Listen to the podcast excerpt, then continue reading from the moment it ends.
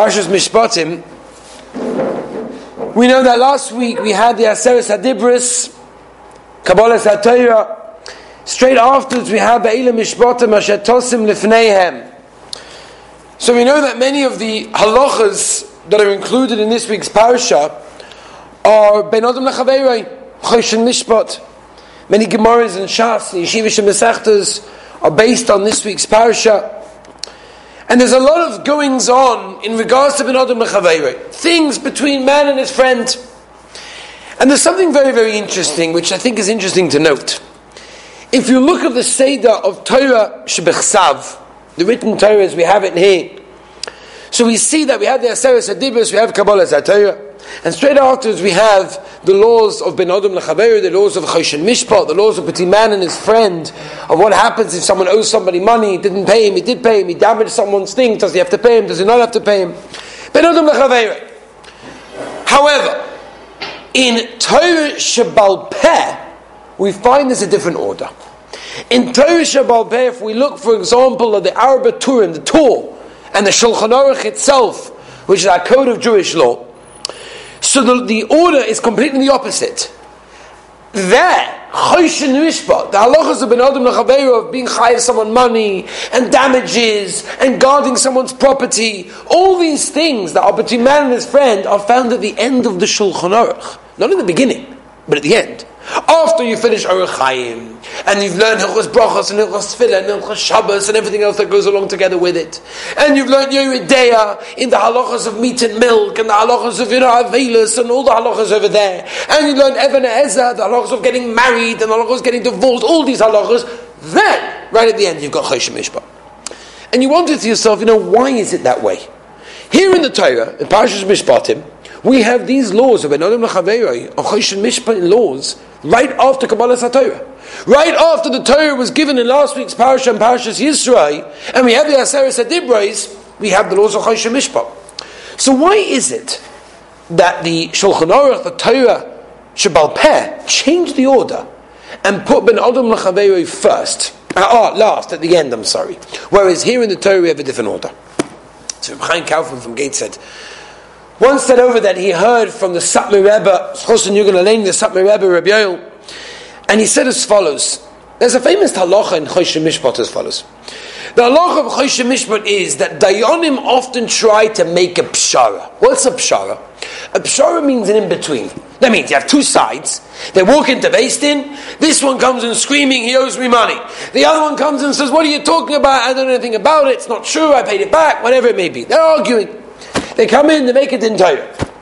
There's a halacha in Choshen Mishpat that the Dayanim should try to make a pshara. And in between, you ask him, listen, you know what, you owe him a thousand, he says he doesn't, what about if you pay 500? He says, you know what, alright, I'll pay 500. The other guy says, alright, if he gives me 500, forget it, the whole thing's done. Pshara, you make an in between.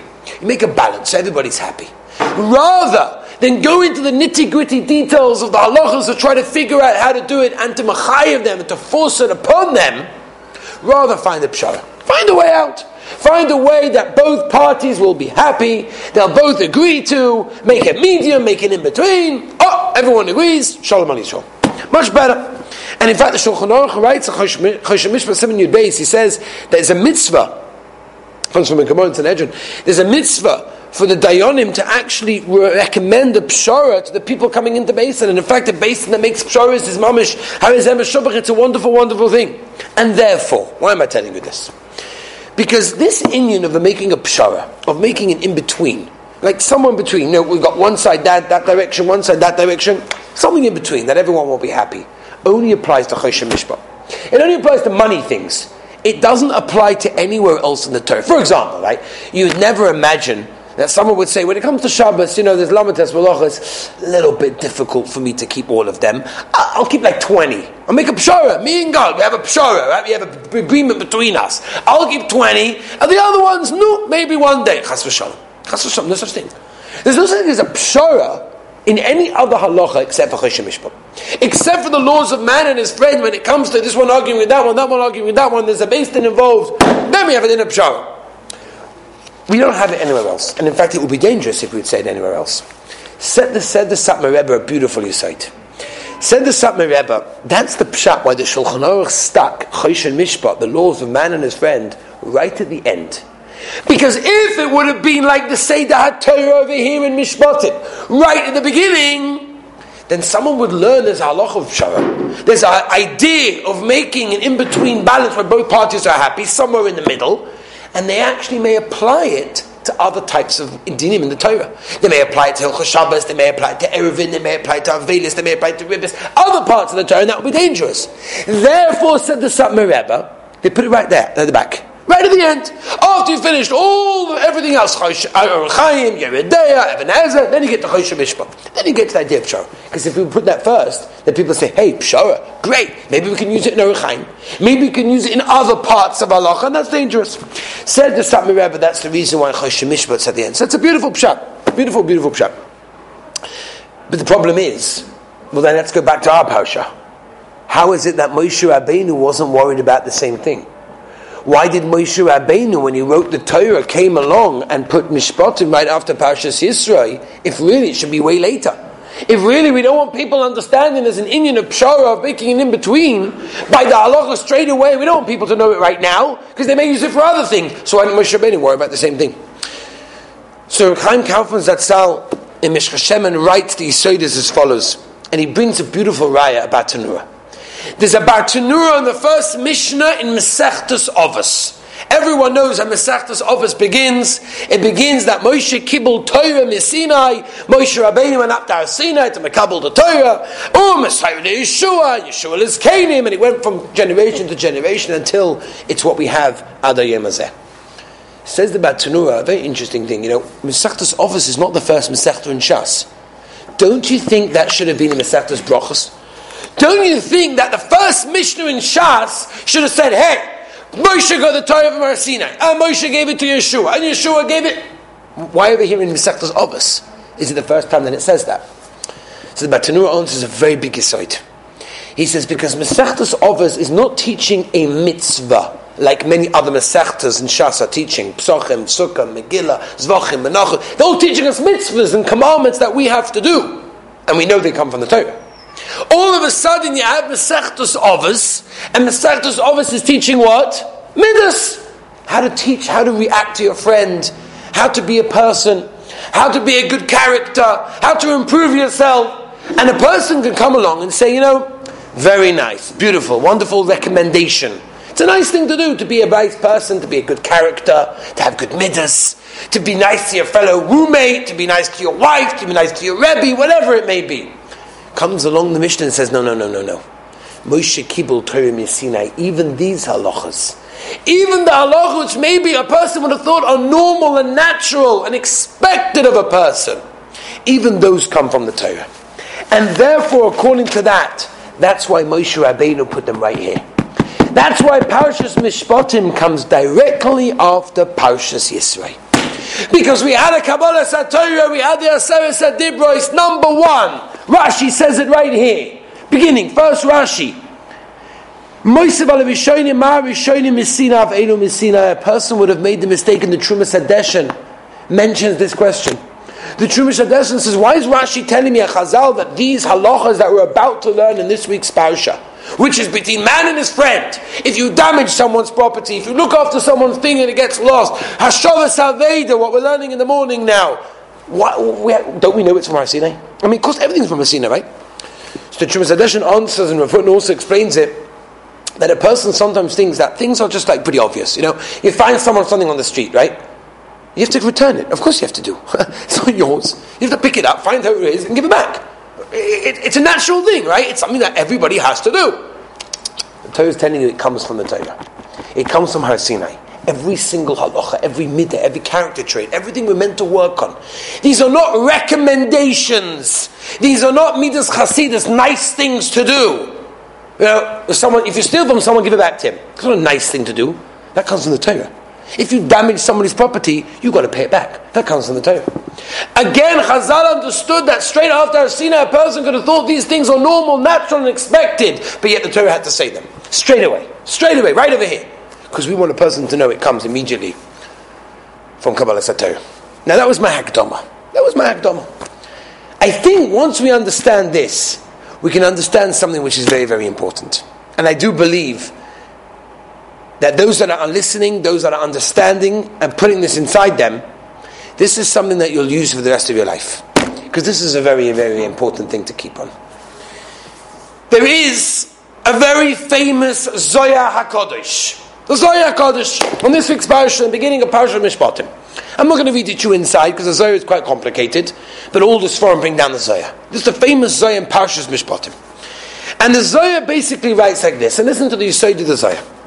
The Zohar says that even though we know that everything happens to a person? And we know that everything happens to a person that's expected. It's, it's, it's, it's, you know it's, it's being figured out in Shemayim. That happens for a reason. Says the Zohar Kodesh, it happens in Dine Mominus as well. When it comes to monetary acts, when it comes to money situations, it's also Alpi the Torah. And the Divrei Yecheskel, the Shinova Rebbe, once explained it as follows. He explained the Zohar in the following way. He says, imagine if you have two people go to Din. Two people go to Din. One guy is found to be chayiv, he has to pay. The other guy is found to be potter, he's innocent. Now the guy that was guilty, he's very upset. He's very upset because he knows he was innocent. He knows deep down he was innocent. He wasn't guilty. But in Din, they're passing against him.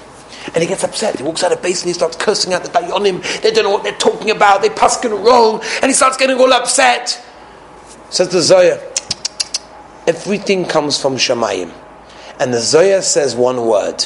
It's a scary word, but it's a word. Gilgulim. Gilgulim means from previous genera- from previous neshamas, from previous lives.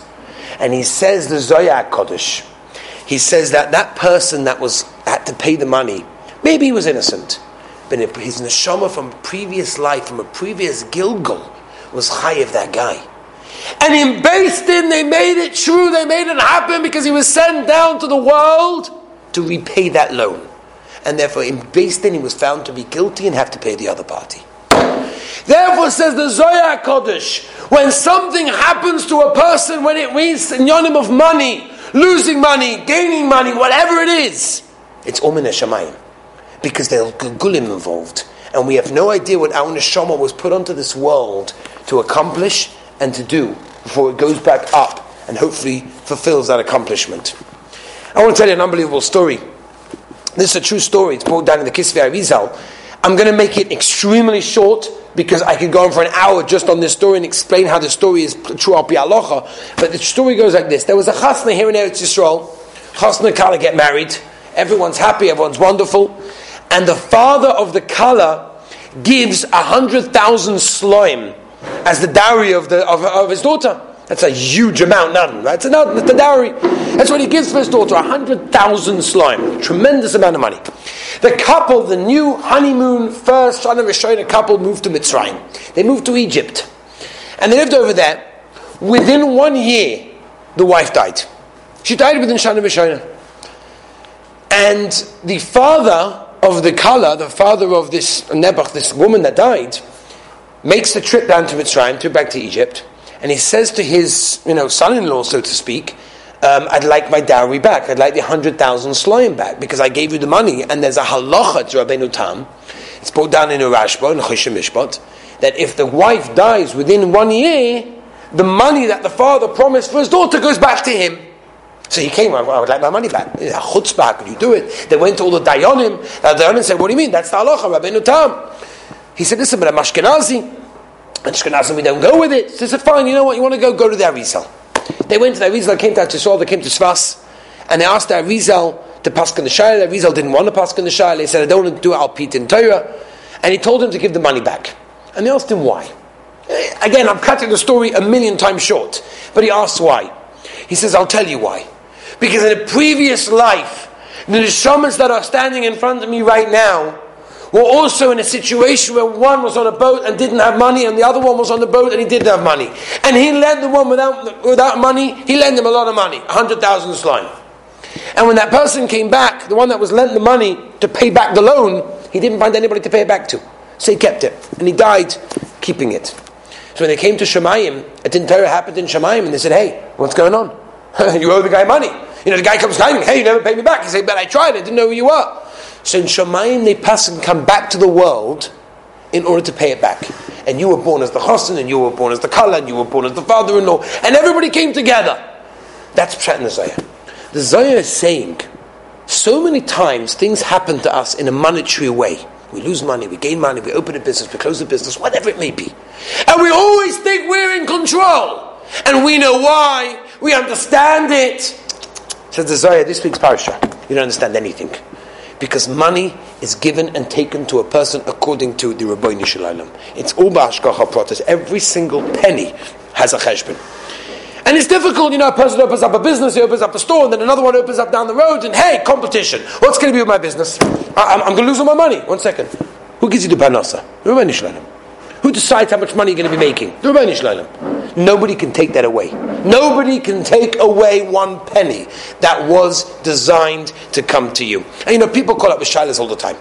People call up with shilas, do I owe him money? This happened to me, I broke his thing, do I have to pay? You always pretty much know what the guy wants to hear. You know what I mean? The guy calls up with the shilah. You know he wants to hear that you're potter, right? That's what you want to know. And the problem is like this. A person shouldn't be calling wanting to be actually potter. A person should be calling with the idea of, I have money over here, what should, who does it belong to? He wants to know, what does the Torah say about this money? Is it mine or is it his? Not that it belongs to me and I want to keep it mine.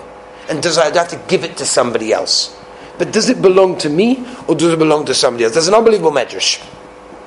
The medrash in Shmois Rabbah Peg Lamed writes, and I'm quoting the English right now, the laws you give them will, will cause disputes between them and go to din on them, make peace. What's the pshat? The laws you give them will cause disputes. So the Emes, the Ger Rebbe, explained. He said one of the Hasidim once came over to him and Simon complained, said, Rebbe, what's going on over here? I was sued by one of my clients and before I went to court, I looked up the Shulchan Aruch, I looked at everything, I went through this halach and this halach and this tshuva, and I was convinced, without a shadow of the doubt, that I'm 100% innocent. And what can I do? The judges, the judges went against me. They passed in the gates what I thought. But how can it be? I looked it up. And the Imam smiled. They said, ah, now I understand Pshat. Chazal are telling us, it's a medrash, that if you give laws to the people to do their own thing, they'll come up with anything that's biased to them. But once they go to din, it will make peace.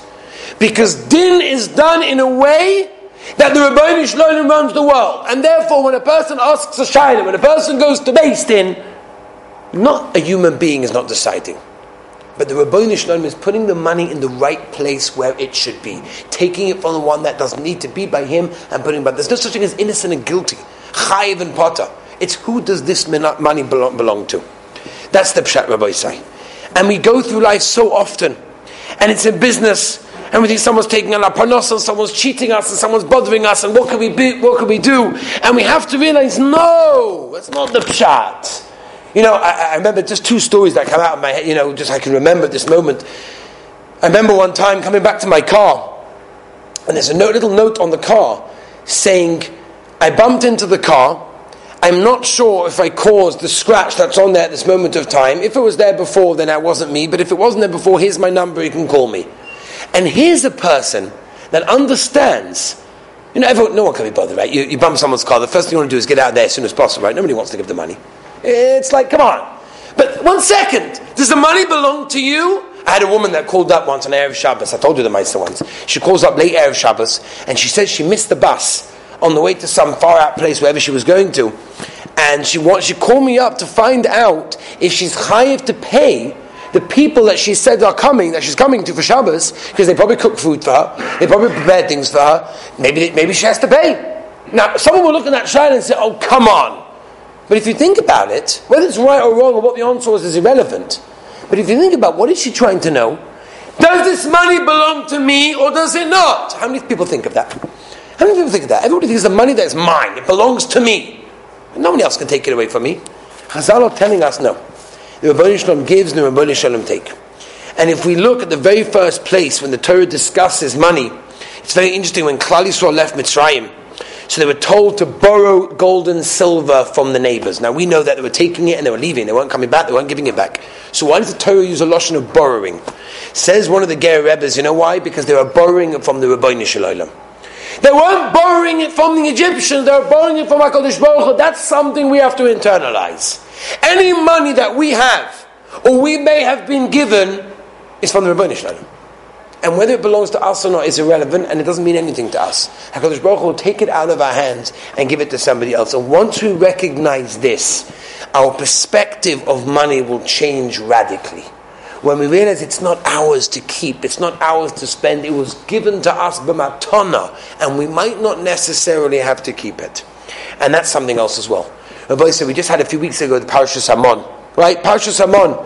What does the Torah say? Whether you took a lot, whether you took a little, doesn't make a difference because you always ended up with the same amount. That's the same thing with Parnasa. You can work and you can work and you can work. But the Rebbe says, I'm going to give you what you meant to get anyway. You can try. Of course, you could do more. But you're only going to get what was decreed to come to you. Somebody once came to the Steipler and they said to the Steipler, I'm going to a din Torah, give me a bracha that I'll win. So he said to the Steipler. So the Steipler says, that's not what you're going for. You're not going to win. People going to din Torah, give me a bracha, I'm going to daven, I should, I should be matzliach, I should win. No. You're going to see who does this money belong to? Is it mine or is it his? And if based in Baskin it's not yours, it's not yours. It was never yours. And even if it wasn't in this Gilgul, it was in the previous Gilgul, we may not understand these things, but that's the Mitzias. I once had an unbelievable Maisa that in Eretz Yisrael at the Sheva Brachas, they opened up one of these Coca Colas that in the lid had like a competition of winning money. And one of the young boys in the Sheva Brachas opened it up, one of the Bar Mitzvah boys, wasn't Bar Mitzvah, whatever it was, he opened up the Coca Cola and lo and behold, it said in there, Your prize is $5,000.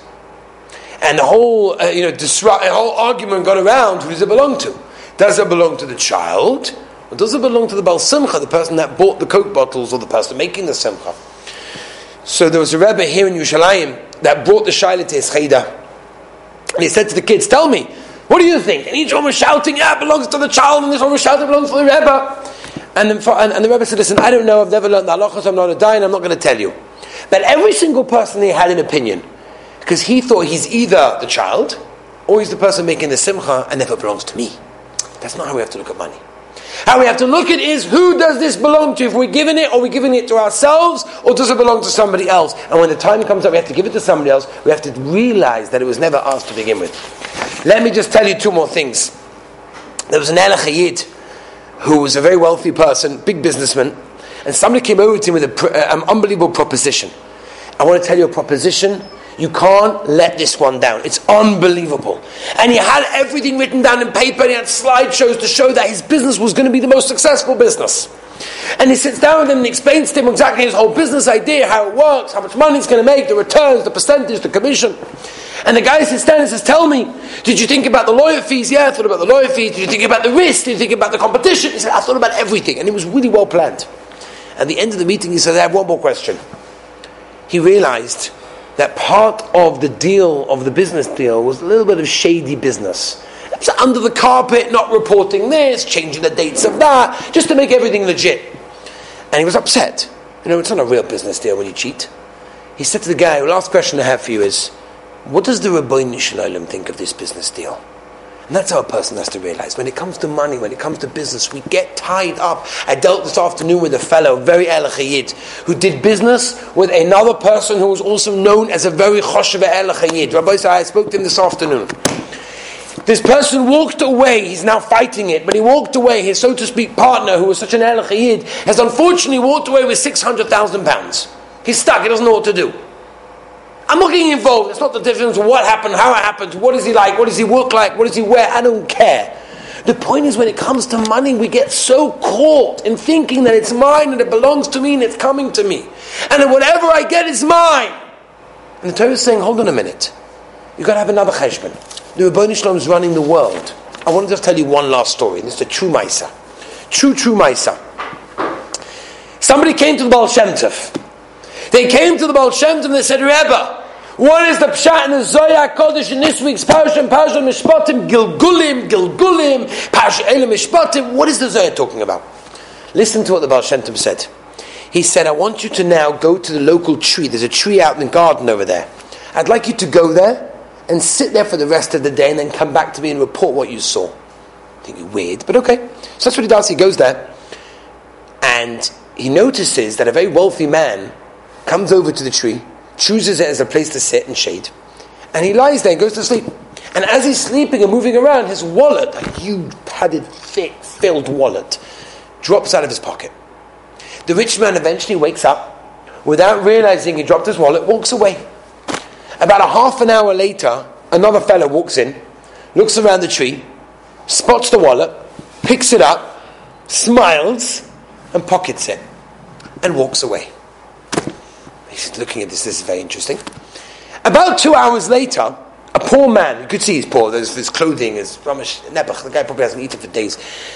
He came over to the tree and he needed some rest. So he sits over the tree, he's sitting there by the tree, enjoying the shade of the tree. And the wealthy man from a few hours ago comes back to the tree to see if his wallet's there. And he's looking around, he doesn't see the wallet. He says to the poor man, Have you seen my wallet? The poor man says, I don't know what you're talking about. What wallet? I, I never saw the wallet, I just came to rest. And the guy says, Chutzpah, you're a liar. You stole my wallet. And he starts taking his stick and starts beating the fellow like you've never seen in your life. Ad kana maisa. The guy goes back to the Baal Shem Tov and says, Rebbe, what on earth was that all about? It was crazy. The one man, he loses his wallet, this guy picks it up, he runs away, the poor man comes, he gets beaten. What is going on? Says the Baal Shem Tov, let me tell you Pshat.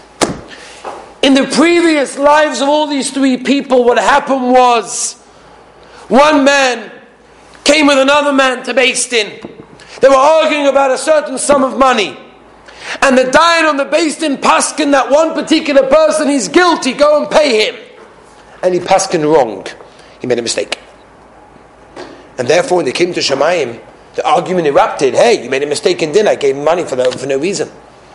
So it was brought down in the, in the Beis Din Shamala. They made a psak that he should come back to this world.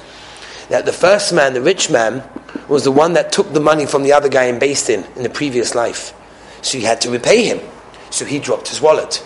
The second man was the guy that gave the money, and he now got back the money that he paid. The third guy was the Dayan. That was Paskin, he needed Petch. So he got Petch big time.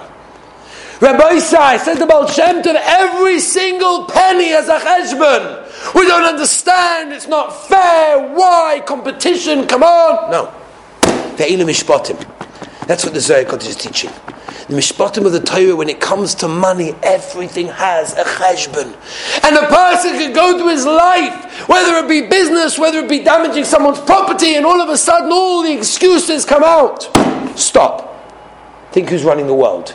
Who's controlling the bank account?